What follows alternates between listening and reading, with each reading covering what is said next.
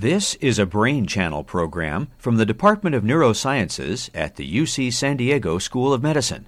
Visit us at uctv.tv slash brain to explore cutting edge research, treatment options for conditions related to the nervous system, and the inner workings of the human mind.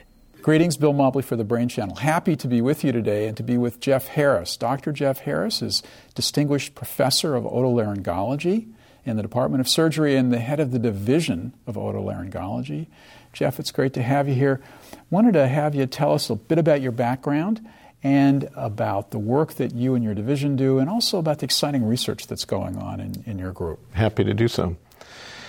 Well, I've been here, I'm one of the senior seniors now. Uh, hard to believe that I've been here 38 years. Um, started uh, 1979, having finished training in Boston at Harvard and uh, came here with a PhD as well in immunology. Where I thought immunology was going to take me in my training has ended up being completely different, of course. Uh, what's interesting was when I finished my training in Boston, I came to San Diego as a head and neck surgeon, not as an ear doctor. And uh, right about that time, there was a professor at University of Iowa named Brian McCabe, who's a very well-known professor in those days, uh, who serendipitously came upon the idea that ear ear diseases and some some hearing loss might be autoimmune in origin. And he wrote a classic paper then that I read, and with my background in immunology, I said, well, that's an a- area that I ought to be investigating. And so I set about doing some basic science research on whether the ear, like what was thought to be the brain, whether it was immunoprivileged. And it turns out that it isn't. And it turns out from the basic science studies that our laboratory did that the ear has a relatively robust immunological response that there appears to be in the inner ear a uh, organ called the endolymphatic sac, which is what is thought to be responsible for fluid resorption. But it turns out that it's the lymph node of the inner ear. And we did studies to look and see whether or not that organ, if disconnected from the ear surgically in experiments that we were doing, might it pre- uh, prevent the ear from responding immunologically, and in fact it did. Hmm. So we developed this uh, new area of research and scientific investigation that uh, involved the inner ear immune responses.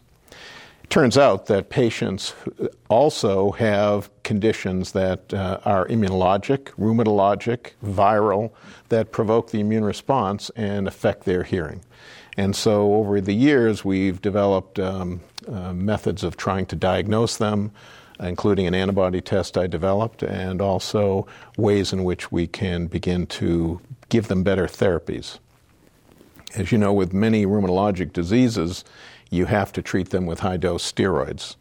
Uh, steroids have a lot of systemic side effects, and so we began to look at could you develop a treatment where you would be injecting these these uh, drugs directly through the eardrum and get absorbed into the inner ear? It turns out that if you take uh, drugs that are off the shelf and inject them through the eardrum and have the patient lay on their side and try to have that drug absorbed into the inner ear, what happens is as soon as they swallow, it goes down the eustachian tube and the drug dissipates. Or as soon as they stand up, it comes out through the hole that you use to inject the drug in the ear. So I had the uh, the good fortune to run into a venture capitalist in San Diego who uh, had an inner ear problem and we talked about a new therapy for his condition whereby we would inject a drug into his ear. So he underwent the treatment that I did, and in fact, it, it helped him tremendously. And he came back and he said to me, Well, you know, that's a great idea. Why don't we sit down and think about how we can develop a company that might be able to develop these kinds of uh, treatments and, and drug delivery that would be much more satisfactory to help patients? So it turns out that uh, with a lot of preclinical research that uh, he and his uh, people that were hired to investigate this uh, and our own expertise in helping guide them as to how to do this, we developed a, a sustained release chemical, uh, a gel that is uh, thermoreversible, meaning that if it's in the out here, it's in a liquid form, but as soon as it hits body temperature, it gels. Hmm. So we can then embed into this uh, gel a drug such as dexamethasone, uh, have it as a liquid form, inject it into the ear, and then as soon as it hits the body's temperature, it forms a gel and stays there for several weeks. And so we've now developed a company in, around this idea. It's called Otonomy in here in San Diego. It's a now company that has 160 employees, and uh, it, it, now has a uh, antibiotic that we have uh, suspended in this gel that allows children to get one injection through a tympanostomy tube, those little tubes that you use for uh, fluid that builds up in the middle ear of kids uh, and they don't have to use eardrops. And so this is an antibiotic that will stay around for two weeks, and uh, they know the, the parents don't have to put drops in their ears.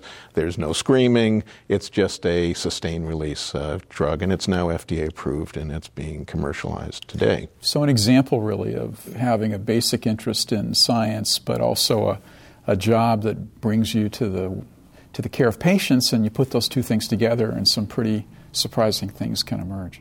Yes, I guess that's what's translational research, you know, in the true sense of the word. Jeff, you've been involved in a number of projects. Uh, the cochlear implant is an interesting, really interesting, not just from a therapeutic perspective, but interesting in the terms of the way the brain interprets the information coming from the implant. Speak a little bit about that, if you will. Yeah, it's it's a miracle, really. I can't think of anything that is equivalent to it that we currently have. I mean, a lot of things happening in the eye, but there's nothing as advanced as cochlear implants for patients that are deaf. Mm. And um, I did the first cochlear implant in San Diego in 1985. Uh, it was in those days um, a very crude device, an electrode that you would put surgically into the inner ear with the notion that these electrodes would lay up against the neurons that were still surviving within the inner ear of a deaf patient. Because as you know, uh, hearing is uh, uh, conductive, the eardrum, the ear canal, the little bones, and that takes uh, sound into the inner ear. That stimulates hair cells. The hair cells are what uh, create an electrical impulse, and that gets transmitted through the neurons to the brain. And in many deaf patients, the hair cells go, but the neurons survive, or a portion of the neurons survive. So, and because the cochlea is a snail shell in terms of its anatomy and the way it's designed, um, it, it's a perfect uh, anatomical configuration to allow an electrode to lay up against a uh, surviving neuron at a specific frequency. And so these current devices have 22 to 24 electrodes. Each one lays against the uh, center of the cochlea and it stimulates a neuron with a specific frequency that it's capable of um, receiving. And at that point, the brain will pick up what is now a different way of hearing and um, be able to interpret that as sound, and in case, in some cases, music, and in some cases, um, everything in their environment. It's it's absolutely fascinating that you see a uh, individual who has been deaf for many years and uh, was once a hearing person, and you turn this device on, and within a few weeks, they even immediately they'll say, I got back into my car and I couldn't believe what, what was the sound I was hearing. And it was the turn signal that they were hearing for the first time in 15 years. So it's a device that works uh, beautifully well in people who are deafened. And uh, now the indications have been extended to people not only who have bilateral profound deafness, but who can still hear with a hearing aid.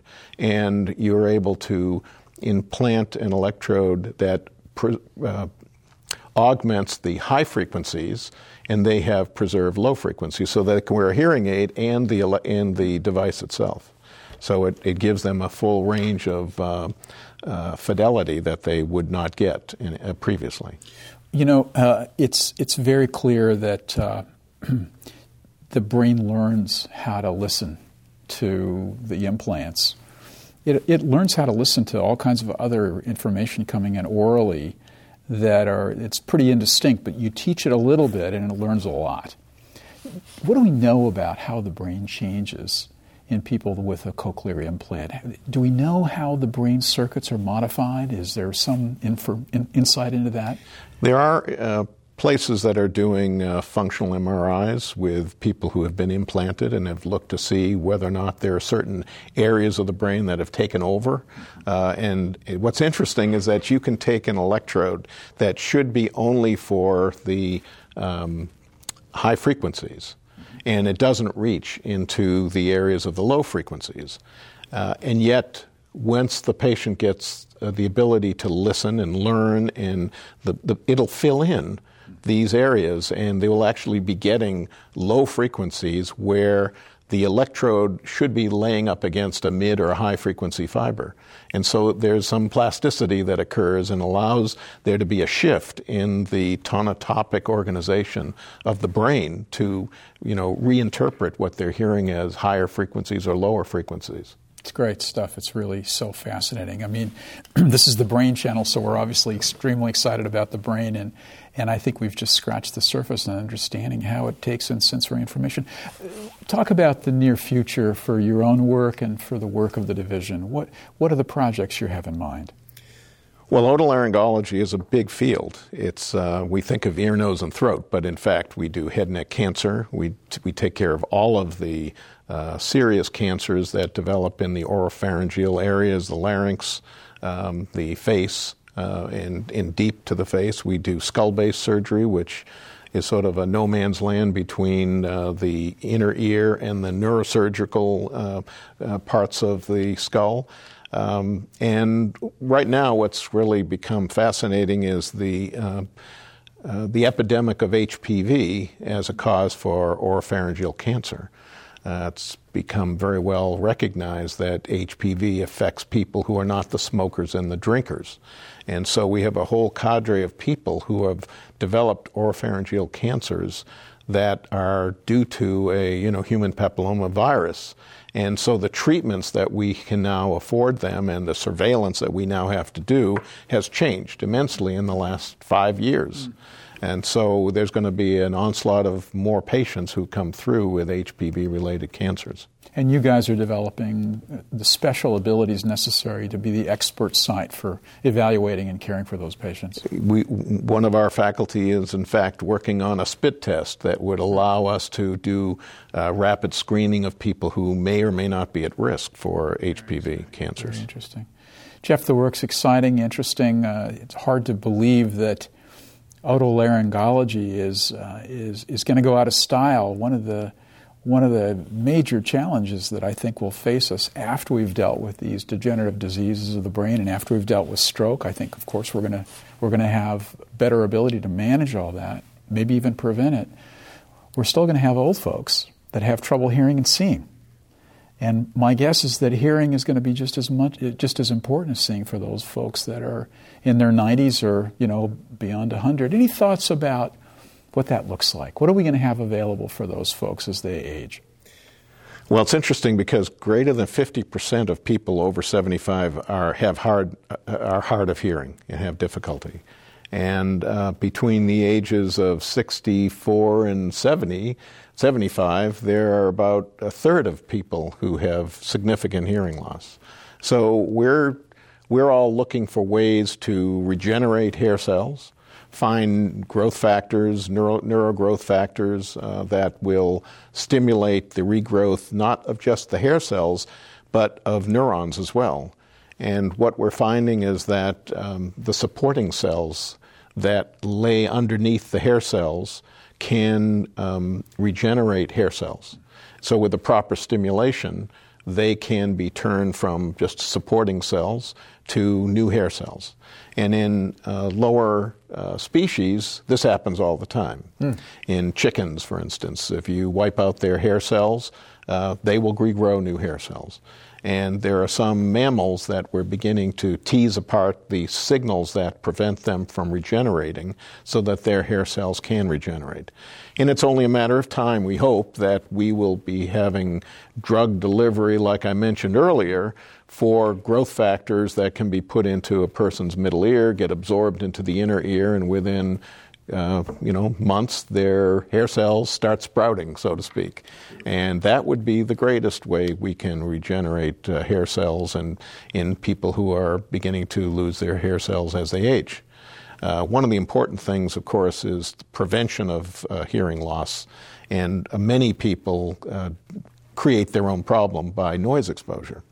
And we know that that's a big factor for the development of progressive deafness in patients and people who you, you see every day out there on the streets. They're workers, they're construction people, and they're in uh, with the jackhammers and they don't wear hearing protection, or they're carpenters or working in shops where they you know don't protect themselves. And all they have to do is wear some ear protection, and they will prevent not only hearing loss but the other thing that's so plaguing of people is tinnitus, the ringing part of the uh, symptomatology that goes along with deafness.